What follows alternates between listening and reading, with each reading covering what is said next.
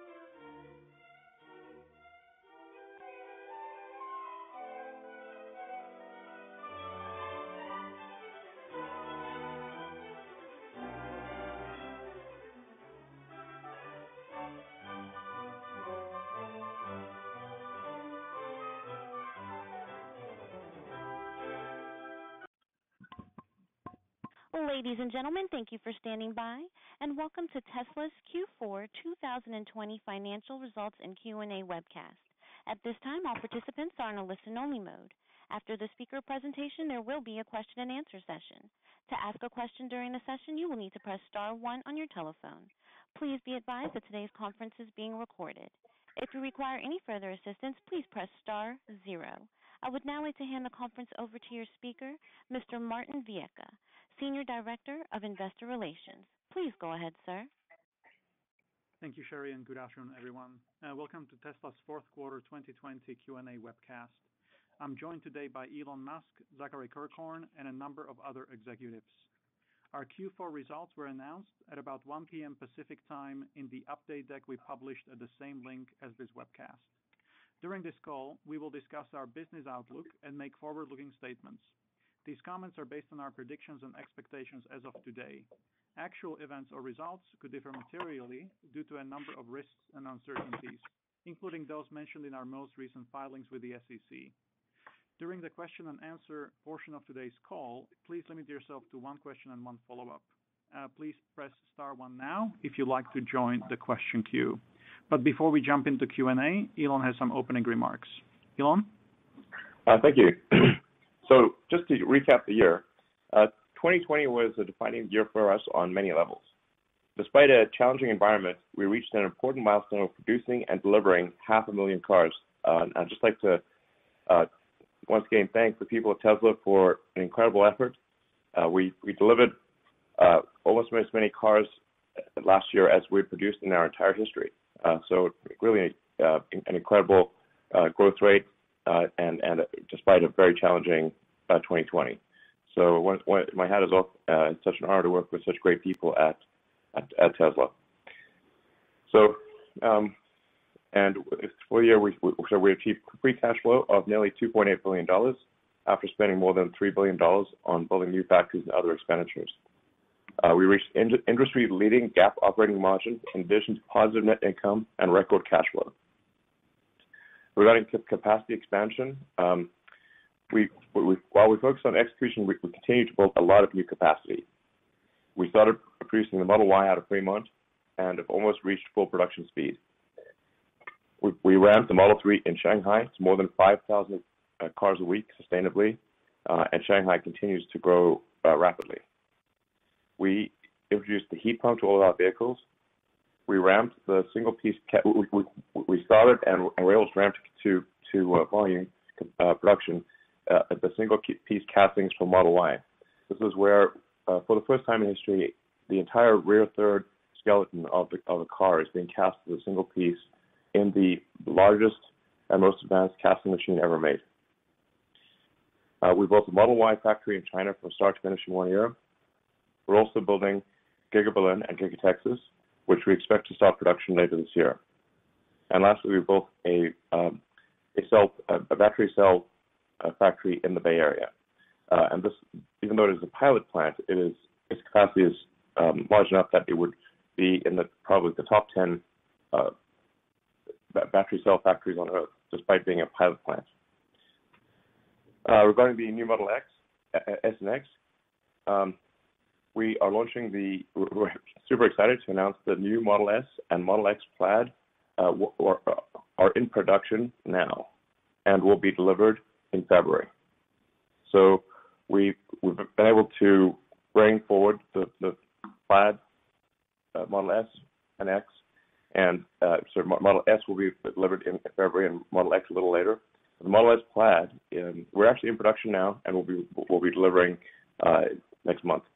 So this is a tri-motor Model S with a completely new interior. There are actually a lot of great things about this.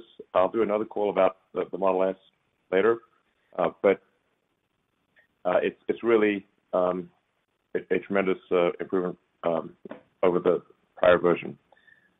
And the Model S will be the first, this Model S Plaid will be the first production car ever that is able to go 0 to 60 miles an hour in under 2 seconds. So no production car ever has been able to get below 2 seconds, 0 to 60. This is a luxury sedan that is able to go 0 to 60 in less than 2 seconds, and will have the ability to seat up to 7 people with the third row seats. So this is pretty nuts. This is faster, to be clear, than any car. It's not like there was a different type of car, like a two-door sports car that was able to do better faster than this. This is the fastest accelerating car ever made that is allowed to go on roads in history. And like I said, we'll start delivering it in a matter of weeks. And like I said, I'll do something that gets into the details of all the Model S changes maybe later this week or next. But it's really better in many ways. We will be actually raising the price of Model S for this new model. So people who bought the old model, the new model will be $10,000 more. So hopefully people aren't too upset if they bought the old model last month, but this one's $10K more. So yeah, we think it's probably the best car of any kind at any price available in the world today. So, then, with regard to full self-driving, we've made massive progress on full self-driving. If I recommend watching the videos of our public beta, so we've got, I think, almost 1,000 people in the beta at this point, and with each successive release of the beta of the FSD software, it's really improving rapidly. It's now very common for I drive the latest build. It's very common for me to have no interventions on drives that I do, including drives to places I've never been to. So these are not pre-planned routes. They're the car's never been there before, and it's now actually more. It's more common than not for the car to have no interventions, even on a complex drive. So, and this is like basically, I'm highly confident the car will be able to drive itself with a reliability in excess of human this year. This is a very big deal. And thinking about how does one justify the value of the company being where it is? And I think there is a way, just with back of the envelope math, to potentially justify it, where if Tesla ships, let's say hypothetically, $50 or $60 billion worth of vehicles, and those vehicles become full self-driving and can be used in robotaxis, used as robotaxis, their utility increases from an average of 12 hours a week to potentially an average of 60 hours a week if they're capable of serving as a robotaxi. So that's like roughly a 5x increase in utility. But even if you say, like, okay, well, let's just assume that the car becomes twice as useful as, not 5 times useful, but merely twice as useful. That would be a doubling again of the revenue of the company, which is almost entirely gross margin. So it would mean it would be like, okay, if you made $50 billion worth of cars, it would be like having $50 billion of incremental profit, basically, from that, because it's just software. So. And if that were the case, then yeah, if you do a 20 PE on that, it's like $1 trillion, and the company's still in high growth mode. So I think there is a way to sort of like, justify the valuation of the company where it is using just the cars and nothing else, cars with FSD. And I suspect at least some number of investors are taking that approach. So in conclusion. Well, 2020 was a turning point for Tesla, and in terms of profitability, we believe this is just the beginning. We think 2021 is going to be even more exciting, and you don't know what to expect in a given year. Obviously, last year we did not. There were many things we did not expect. But assuming that 21 is a relatively normal year from an external standpoint, I think it's going to be a great year for Tesla. We've got a ton of, many great new products coming out. We've got factories that are advanced factories that are going to start up production. It'll also make it easier having a factory in Berlin, one in Texas that can, just from a logistics standpoint, Texas can help supply the eastern half of the U.S. and Berlin can help supply Europe, and there's just fewer cars on boats, much less capital tied up with the cars that are on boats or being transported to customers. And I think the fundamental efficiency of the company will be much better with the factories, at least having factories on each continent and having 2 factories in the U.S. So I'm super excited about the future, yeah, really look forward to making it happen. Thank you. Thank you very much. And I think our CFO, Zach Kirkhorn, has some opening remarks as well. Yeah, thanks, Martin. As Elon mentioned, 2020 has been an extremely successful year while managing through many unforeseen and unexpected challenges. On cash, we continue to generate strong free cash flows, reaching a record $1.9 billion in Q4, alongside growth and investment for future programs. Additionally, we've been able to reduce our use of debt and various working capital lines, including settling $2 billion of convertible debt in Q4, which will continue into Q1. For net income, we achieved our first calendar year and 6 sequential quarters of profitability. In addition, auto gross margin excluding credits improved from 2019 to 2020, despite reductions in ASP and inefficiencies from new product launches and transitions. On Q4 specifically, this was a noisy quarter, so let's unpack a few things. Stock-based comp increased, part of which is driven by the rise of the stock price over the course of our 2020 employee performance grant process, and a portion of which is unique to Q4 only. The impact of SBC increases is seen across both COGS as well as operating expenses. Automotive gross margin in Q4 was primarily impacted by 2 things. First, we invested in improving our products built in Fremont, including converting over to the new Model S and Model X, launching the single-piece castings on Model Y, and introducing heat pump on Model 3. Second, logistics and labor costs were impacted due to supply chain instability and pandemic inefficiencies.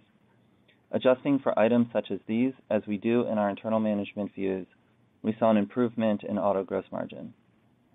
Our services and other P&L was impacted by many of the same factors just mentioned, including onboarding costs associated with new service capacity. However, what's most important here is that we've accelerated the growth in service capacity and will continue to drive capacity expansion as fast as possible. On energy gross margin, we saw an impact from solar roof-related ramp costs and typical seasonality in the lease PPA business. OPEX as a percentage of revenue continues to reduce despite impacts from items mentioned, as well as increased investment in development of future products. Finally, the early settlement of our convertible notes resulted in an additional $100 million of interest expense for the quarter. All that being said, nothing has changed about our view that operating margin will continue to grow and remain industry-leading. As we look forward, 2021 may be our most meaningful step forward yet, as we see the benefits of long-standing investments in capacity and technology. The range of possible outcomes this year is wide, given the magnitude of launches. Thus, a few things we should keep in mind. We continue to expect a long-term volume CAGR of 50%, of which we may materially exceed this in 2021. As we increase production rates, volumes will skew towards the second half of the year, and ramp inefficiencies will be a part of this year's story and are necessary to achieve our long-term goals. Specifically for Q1, our volumes will have the benefit of early Model Y ramp in Shanghai. However, S and X production will be low due to the transition to the newly re-architected products. Additionally, we're working extremely hard to manage through the global semiconductor shortage as well as port capacity, which may have a temporary impact. We will continue to invest heavily in supercharging and service capacity while driving reductions on cost, including OPEX as a percentage of revenue. Global demand continues to outpace production, and we're moving as quickly as we can with a focus on the long term. I look forward to providing updates on progress throughout the year. Thank you very much. And now we can jump straight into questions from Say Technologies. The first question from institutional investors is, what is currently holding Tesla back from being the market share leader in solar? Yeah, so we're actually seeing tremendous growth in solar quarter over quarter last year. And we had our best quarter since, I think, 2018 in Q4. So we do actually expect to become the market share leader in solar and then go far beyond that.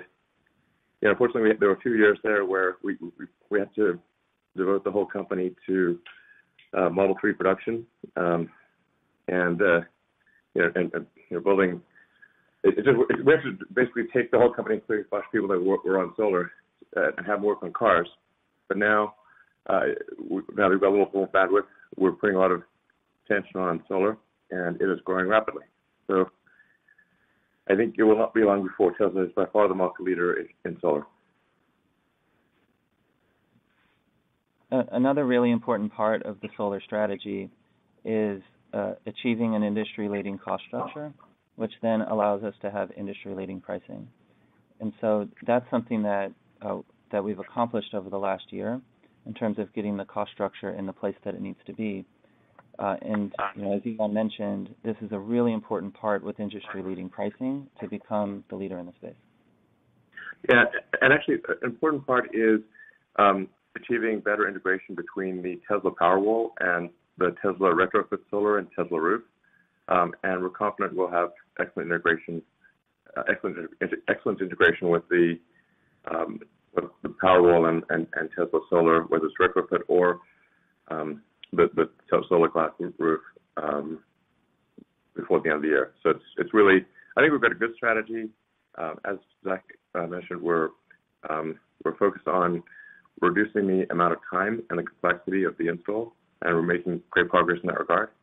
And I think we'll have something that's really dialed in this year.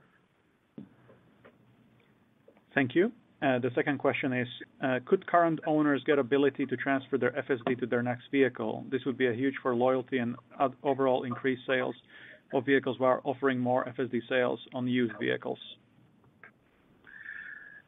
Unfortunately, we're not considering that at this time. We do actually offer an increased, a higher price than for a car with FSD than one without FSD.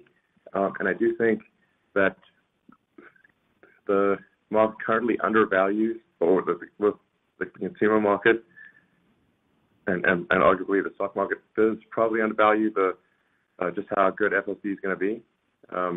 But we're not currently planning on offering, on allowing it to get transferred. Thank you. We will be offering subscription pretty soon in the next month or two, so that should address a lot of people's concerns for being able to get it. Thank you very much. And the third question is, can you give us a progress update on dry coating of the battery electrode? At the battery day, Elon said, I would not say this is completely in the bag, as yet as the yields were low. Andrew? Yeah, sure. It's true. The in-house cell manufacturing system we revealed at Battery Day contained new processes and equipment. So we did expect some unknown unknowns and technical challenges to arise through the production ramp. The Kato team, however, has been able to solve each manufacturing problem presented to date and continues to improve yield and rate week over week and month over month as we move up the production S-curve. At the same time, the cell engineering team's refined designs and deepened understanding has reinforced our confidence in the drive process and 4680 design, meeting our performance and cost targets. And from a capacity perspective, we have 10 gigawatt hours worth of equipment landed at Kato. The production staff is nearly all hired. Our material supply chain is established, and the team is on track for full production ramp this year. Meanwhile, we've developed enough engineering confidence with our 4680 design and the production process and equipment to kick off manufacturing equipment and facility construction to support our 100 gigawatt hour 2022 goal.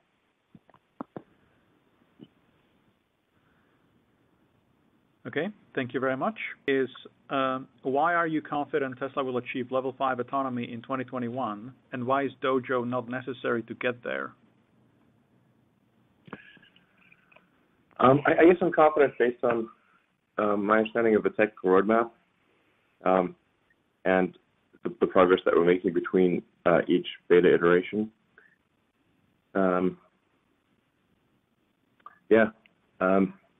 As I was saying, it's now not remarkable at all for the car to completely drive you from one location to another through a series of complex intersections. It's now about just improving the corner case reliability and getting it, to 99.9999% reliable with respect to an accident. Basically, we need to get it to better than human by a factor of at least 100% or 200%.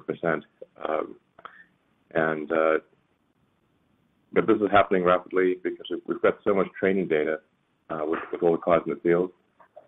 And the software is improving dramatically. We also write the software for labeling. And I must say it is quite challenging. We're moving everything towards video labeling. So it's all video labeling, all video inference, and so there's still a few of the neural nets that need to be upgraded to video training and video inference. And really, as we've transitioned each net to video, the performance has become exceptional.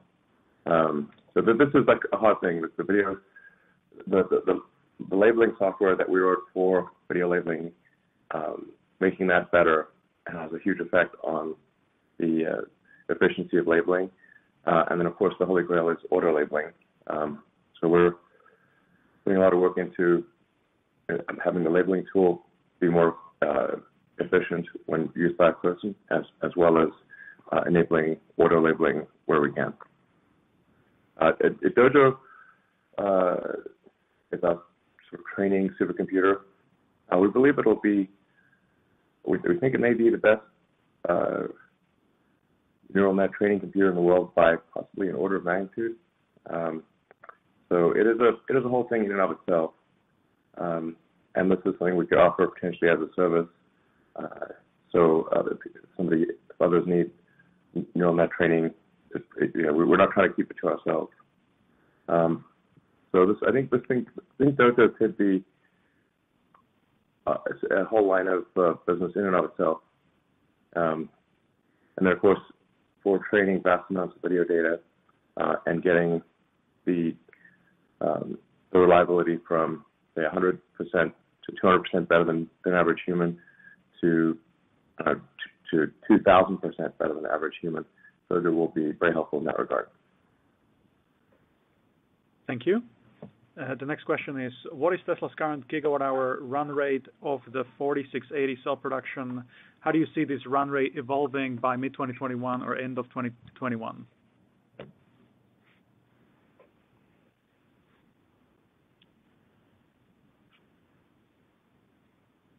I think we kind of talked about that, Drew. I mean, essentially what we're saying is that the number to think about, to focus on, is like we've got 100 gigawatt hour total that Tesla cells produced in 2022. It's not that important to look at the run up to there because these things tend to improve exponentially.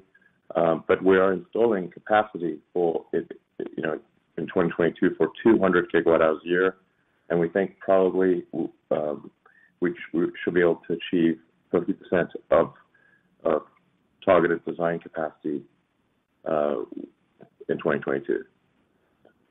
Yeah, agreed, Elon. And as you've said before, with the S-curve of production, you can be off a little bit on the initial part of the S-curve, and that makes a difference in absolute capacity by quite a bit one month to the next. So, yeah, I mean, we are progressing up that S-curve as fast as we possibly can. Yeah, and we don't see any showstoppers. Yep. Thank you very much. And one more question from retail investors. What is Tesla doing to improve service experience? Tesla had a reputation for outstanding customer service. Now it's impossible to even call a service center, and appointments are scheduled weeks out. Jerome? Yes. Well, first, best service, no service. So we spent a lot of effort trying to improve the quality and the reliability of our cars. In the last 2 years, the frequency of service visits are reduced by 1/3. So customers have to come less frequently in service, which is really the goal, no service. And if service has to take place, we're trying to make it as painless as possible. One big effort there is to increase mobile service, which is now more than 40% of all visits in North America. We're trying to push that to 50% this year. 50% of service visits last less than 2 hours. So we're trying to service the cars very quickly so people can get their vehicles back on the road.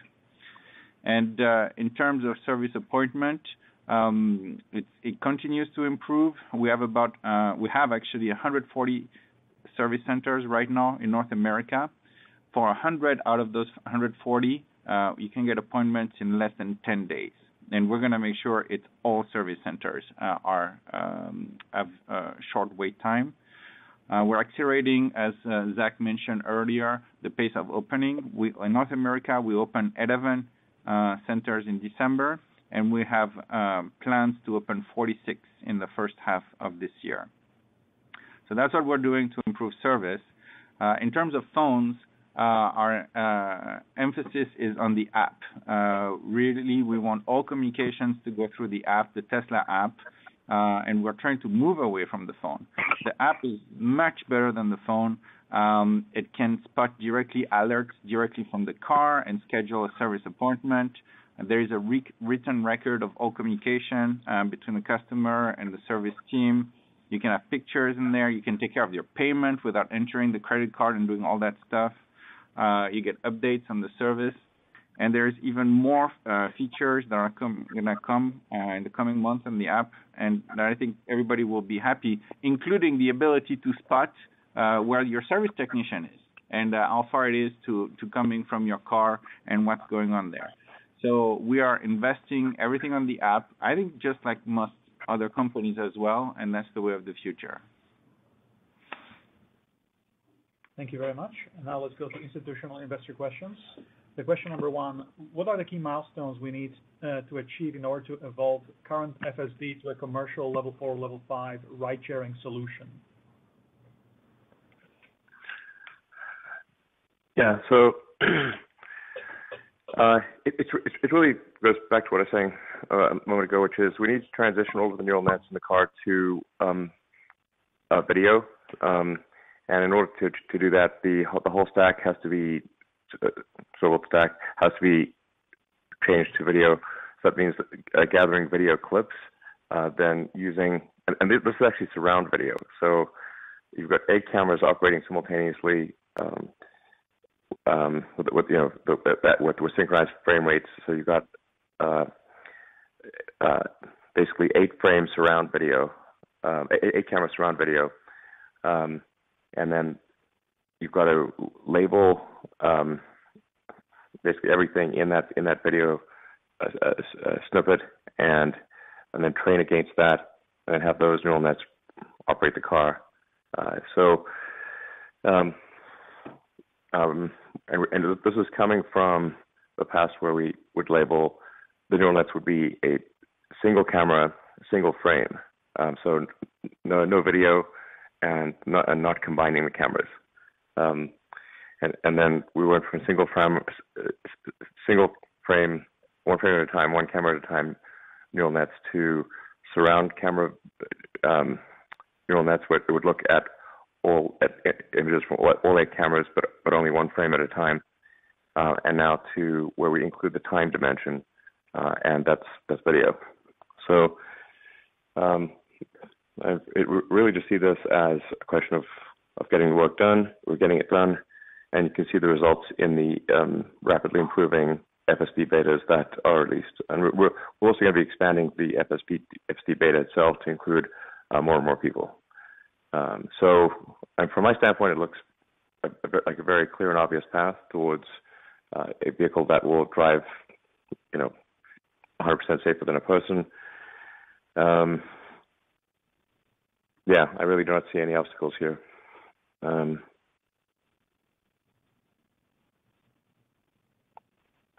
Thank you. Thank you. And the second question from institutionals is, does Tesla plan or expect to license any of its software applications, FSD, and AutoBidder in particular, to third-party OEMs? I think we're very open to licensing our software to third parties. And we've had some preliminary discussions about licensing Autopilot to other OEMs. So this is something we're more than happy to do. But I think obviously we need to probably do a little bit more work to prove that Tesla Autopilot is capable of full self-driving, which, like I said, I think will become obvious later this year. And then we're more than happy to license that to other car companies. We're definitely not trying to keep it to be a Tesla exclusive situation. And I think that's probably the same goes for AutoBidder. We haven't thought as much about AutoBidder, but the Tesla philosophy is definitely not to create walled gardens. We're going to allow other companies to use our supercharger networks,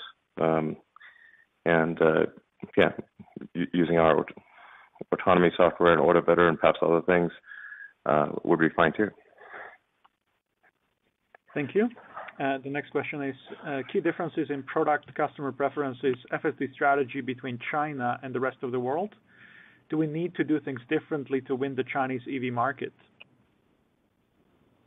Well, we currently are currently the leader in the Chinese EV market. So I think we must be doing something right if we're the best-selling electric car in China. That said, very few of our customers in China, I think it may be as low as 1 or 2%, actually have selected the FSD option. This is much lower than the rest of the world. We definitely need to make it work well in China. I think as soon as it works well in China, then we will have a high take rate for FSD. I find the customers in China, Tesla owners in China, are among the most discerning in the world. Their attention to detail is incredible. So I'm confident that they will buy FSD as soon as it is working well in China. And hopefully that is later this year. Thank you. And the next question is it fair to argue that the best way to think about companies' long-term earnings power is tied to profit per unit of battery capacity? 3 terawatt hours target from battery day implies half of long-term battery capacity goes to storage, depending on what you assume for pack size on Elon's 20 million vehicle unit goal. It is. So the fundamental limit on electric vehicles right now in general is availability of cells. What's the output of battery cells in gigawatt hours? And you can't grow faster than that. Now, at Tesla, we've improved the efficiency of our cars dramatically such that you can actually get pretty good range even with the standard range battery pack. It's in the high, it's approaching, for Model 3, it's approaching the sort of high 200s. And with some slight continued improvements, we'll start to get to, 300-mile range, even with a standard pack, and on order of 500 kilometers. So there's efficiency improvements in the car, but fundamentally, the growth is dependent on cell production. There's obviously a lot of other companies that have a need for cells. So, but the reason Tesla is doing its own cell production is in order to accelerate the growth. It is not to make less use of our cell suppliers. In fact, I want to be really clear. Tesla wants to increase purchases from cell suppliers, and we've been very clear with our cell suppliers, whether it be CATL or Panasonic or LG, that we will take as many batteries as they can produce. So, and we urge them to increase their production, and we will buy as much as they can send to us. Obviously, there are some price limits on that because the car still needs to be affordable. But I'm just trying to be as clear as possible that our goal with making our own cells is not to disintermediate our suppliers. It is to supplement our suppliers. And we want our suppliers of cells to increase their production and, in addition, have our own production that is simply taking up the amount beyond which they are either unable or unwilling to increase their production. So it's an acceleration over and above what the most that our suppliers say they can produce for us. And so probably since the cell output drives vehicle output, probably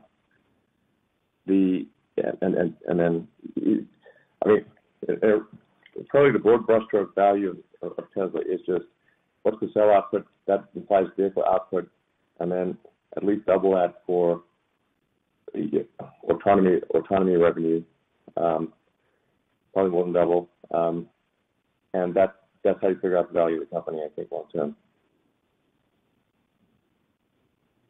Thank you very much. The next question is about 4680 cells, which we already covered in the retail section of this call. So let's go straight to the last question from institutional investors, which is, where are you in Cybertruck development? What are your expectations for Cybertruck deliveries in 2021? All right, so we finished almost all of the Cybertruck engineering. So we're no longer iterating at the design center level or design level. We've got the design is fixed. We're getting to we'll soon order the equipment necessary to make the Cybertruck work. We're actually going to be using even bigger casting machines for the rear body of Cybertruck because you've got obviously a bigger vehicle and you've got a long truck bed that's going to support a lot of load. So we'll be using an 8,000-ton casting press for the rear body casting as opposed to 6,000-ton for Model Y. So 6,000-ton was the biggest casting press in the world. 8,000-ton obviously, quite a bit bigger than that. And I think it's going to be an incredible vehicle. If we get lucky, we'll be able to do a few deliveries towards the end of this year, but I expect volume production to be in 2022.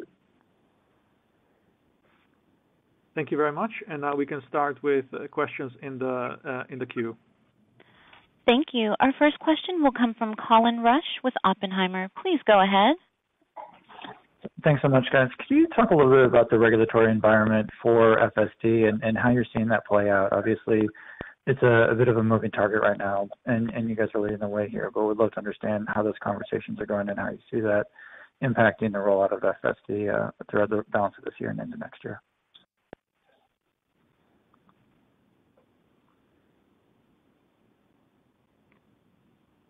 Okay. So Zach, do you want to start that, or Zach and Jerome? You know, the what we're seeing right now in the U.S., for example, is a pretty dynamic space, but it's overall not particularly limiting on a rule basis. But what we're going to expect is to have to work with regulators to demonstrate really, really high reliability, as Elon said before. The rest of the world's fairly dynamic. In Europe, we see a general slowdown, generally not reaching past level 3 right now, with some impetus to start working on new working groups to reach past that. And China showed an interest in working on level 4 or even level 5 later this year. So we expect a pretty dynamic 2021 in the regulatory space, with leadership in the US looking for manufacturers to demonstrate really good launches and really high reliability before releasing to wider and wider groups. Thanks, guys. And then just a quick follow-up around inflation on some of the materials markets. Obviously, there's a lot going on as low interest rates flow through the basic materials space. Can you talk a little bit about the supply chain and how you're mitigating some of your exposure around some of your raw material costs? And this is Jerome. For supply chain, the first priority now is to deal with the disruptions from COVID and shipping, in particular boats between Asia and North America. But we're also looking forward to pricing, and we're watching this very closely for all the components. We are entering a series of long-term agreements with preferred suppliers to ensure that not only we're going to have enough quantity to support the growth, 50% CAGR, as Zach mentioned earlier, but also good pricing with appropriate sharing of the risks. Thank you. Our next question will come from Dan Levy with Credit Suisse. Please go ahead. Hi. Good evening. Thank you. Two questions, one on 21 and just one on capital. First on 21, any expectations for what we should see on regulatory credit sales? And then the second question is on capital. Obviously, you raised a lot of capital in 2020. You know, what should we think about for use of those funds beyond just covering some of the maturities? And can you just give us a sense of what the elevated liquidity does and doesn't buy? Meaning, to what extent does elevated capital enable you to accelerate plans on building capacity or expanding vertical integration, accelerating timing on full self-drive features? So those are the questions. Thank you. Sure. On the regulatory credit sales side, this isn't always an area that's extremely difficult for us to forecast. 2020 regulatory credit sales ended up being higher than our expectations, and it's difficult to give guidance on that. I mean, what I've said before is that in the long term, regulatory credit sales will not be a material part of the business, and we don't plan the business around that. It's possible that for a handful of additional quarters, it remains strong. It's also possible that it's not. You know, most of our regulatory credit revenue from Q4 was not lined up prior to the beginning of the quarter, and these were discrete deals that were struck over the course of the quarter. So I wish I could give you more on this, Dan, but it's a space that's extraordinarily difficult for us to forecast. On the second side, with respect to capital, a couple of things that we're thinking through there. So as I mentioned in my opening remarks, debt reduction is an important thing that we're focused on now. Early conversions, you know, these are things we don't have a choice on. We did around $2 billion of that in Q4. We currently have $1.4 billion that we expect to go out in Q1 as a result of early conversions or conversions on convertible debt. That number may increase. And so debt reduction is important. That's helpful on interest expense as well. We are also using the money with respect to our investments in future capacity. And so what we're able to do now that we haven't had the opportunity to do in the past is, as we're building capacity, particularly in Austin and Berlin, we can build that capacity with the expectation of what the end state of capacity will be, pulling forward some of those investments rather than incrementally adding capacity as we go along. And so this is an important part in terms of capital efficiency that we haven't had the luxury to do in the past. And it's great to be able to have the liquidity to focus on that. And then more broadly, as Jerome was touching on, service expansion is really important to the future strategy of the company. So as you saw in our Q4 numbers, the expansion of service centers and mobile service from Q3 to Q4 increased quite a bit and was also quite a bit higher than the first part of the year. And so we're able now to make investments there and also in the supercharging network to get ahead of future demand, which will cost us more in the near term, but is what the right long-term thing is for our customers and the company. Thank you. Our next question will come from Alex Potter with Piper Sandler. Please go ahead. Great, thanks. Was wondering, you mentioned how you'd like to increase your purchases of cells from suppliers. Does this require them to also have the capability to build structural 4680 cells of the sort that you're putting in these newer iterations of vehicles? No, it does not. Although we are talking with them about making the 4680 form factor, but it is not required. For example, the new S currently uses the 18650 form factor, so they're just a more advanced cell, and we think we'll continue to use that form factor for at least a few years. But we will over time be retiring the form factors and trying to move to a consistent form factor. So. But it is not a requirement that we place upon our suppliers because it would just result in fewer cells. So it's better for us to deal with the complexity of different cell form factors than insist on a single form factor for our suppliers today. But like I said, over time it will make sense to have a consistent form factor.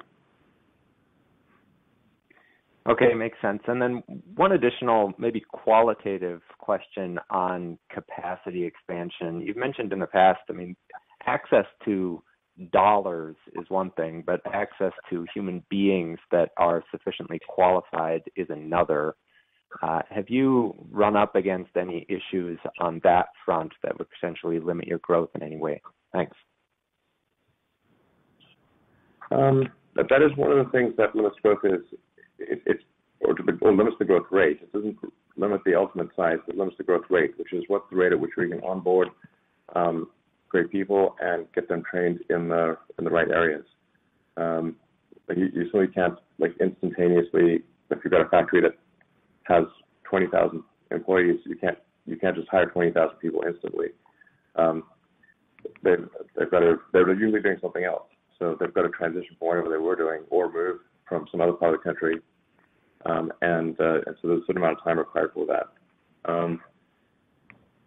That said, we do think that we can maintain a growth rate in excess of 50% per year for many years to come, at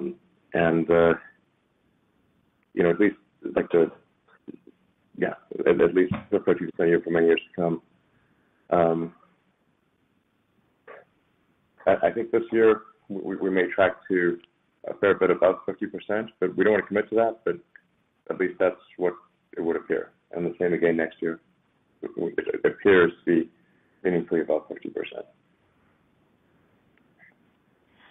Thank you. Our next question will come from Joseph Spack with RBC Capital Markets. Please go ahead. Thanks. Elon, back in 2018, you tweeted about electric vans and how it could be interesting to work with Daimler and Sprinter. We haven't really heard of anything since, but in the meantime, we've seen a lot of activity in that electric van and last mile space from a number of established players and startups. So I know you said that you have a lot of projects on the table, but can you provide us an updated of your thoughts on this market, and is it something you're interested in? I think Tesla is definitely going to make an electric van at some point. The thing to bear in mind is that there is fundamentally a constraint on battery cell output.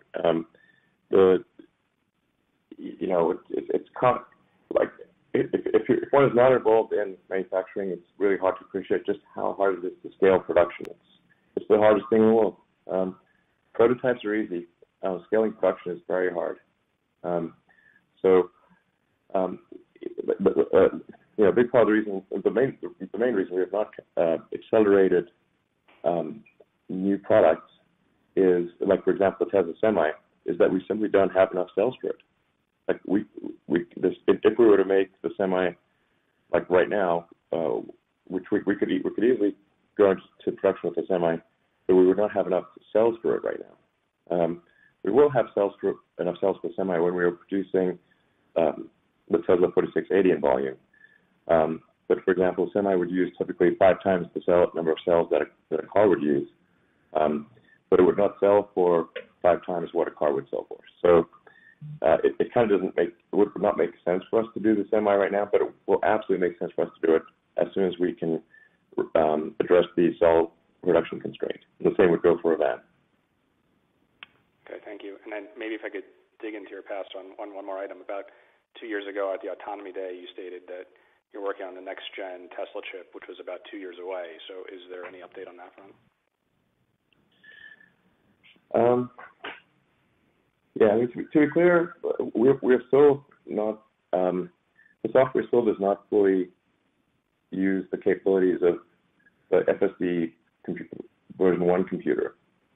It is really just an incredibly powerful computer, and I'm personally certain that you can achieve full self-driving with a safe level far in excess of a person just using the full self-driving version 1 computer. The version 2 we expect to be about 3 times as powerful, and this would need to be paired with high resolution cameras, and so it's quite a it require a bunch of things to change simultaneously, but we have not been rushing with version 2 of the chip. It's coming along well, and it's in good shape, but. Since we can achieve FSD full self-driving with the current system, it would actually be a distraction right now if we were to introduce the full self-driving, the Tesla FSD chip 2, because it would set us back quite a bit on software, and software is the critical path to full self-driving. So I wouldn't worry too much about that. That's an improvement, but not a game changer. The FSD2, getting the software to work and getting all the neural nets to be video. That's the game changer. Thank you. Our next question will come from Emmanuel Rosner with Deutsche Bank. Please go ahead. Thank you very much. My first question is about your in-house cell manufacturing efforts. So in addition to building up capacity, some of the goals you highlighted was to cut the pricing or the cost by about 50%, boost the range by about 50% over a number of years. So wanted to know if your initial efforts are, you know, trending in that direction. What is sort of like the timeline to achieve these goals? And maybe related to this, how are you thinking about the timeline for the cheaper Tesla, the entry model, potentially? I think we feel very confident about achieving those targets, let's say, over a 3-year time frame. I don't know, Drew. It's not like year one. So 3, yeah, I mean, maybe 4 years. Give ourselves a little room, but for 3 or 4 yeah. years, I'd say, yeah. We put together the trajectory, you know, in the Battery Day, and we're on that trajectory still. I think that's probably the best reference for the cost trajectory that we are on. Yeah, we're aspiring to do better than what was presented at Battery Day, but we're confident of at least doing what we presented at Battery Day. Thank you. Our next question will come from Ben Kalal with Baird. Please go ahead. Hey, guys. Thank you, Elon. Congrats to the whole team. We're trying to put together all the breadcrumbs. If I remember correctly, going back 10 years, you talked about when you had a mass market car on the road that you would step down as CEO and be a chief architect, and then we have, you going to Hawaii to see Larry, and the X.com trying to put it all together. So there's a lot of questions there. Thank you. Sure. I expect to be CEO of Tesla for several years. I think there's still a lot that I'm super excited about doing, and I think it would be hard to leave a lot of these great projects halfway or partway done. So I do expect to be running a company for several years into the future. Now, obviously, nobody is or should be CEO forever.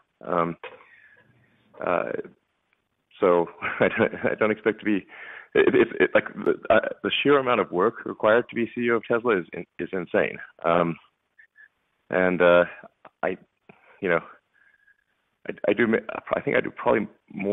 I definitely do more technical work than is typical for a CEO. So it would be nice to have a bit more free time on my hands, as opposed to just working day and night from when I wake up to go to when I go to sleep 7 days a week. It's pretty intense. But I think the mission isn't over yet, and we've still got a long way to go before we can really make a dent in the world on accelerating the advent of sustainable energy. The goal of Tesla from the beginning has been to accelerate sustainable energy. But if you say like what percentage of cars on the road are electric today, it's all very, very tiny, like on an order of 1%. Or I think less than 1% of the total fleet worldwide. So that's still a hell of a long way to go for, call it on the order of 1% of the fleet is electric. There's also a tremendous way to go on solar power, although it's exciting to see the advent of very cost-competitive wind and solar and geothermal. And of course, we need a large volume of stationary battery packs. The three legs of a sustainable energy future are sustainable energy generation via solar, wind, geothermal, and hydro, and a few others. And I'm actually not against nuclear fission. I actually think nuclear fission is with a well-designed reactor in a situation that is not subject to bad weather or seriously bad weather is actually a good thing to do. So, but then the second thing you need stationary storage, you need batteries, because most renewable energy is intermittent. The wind doesn't blow all the time, the sun doesn't shine all the time. So you need a lot of batteries, and they need to be very long lasting and high cycle life. And then you need electric transport.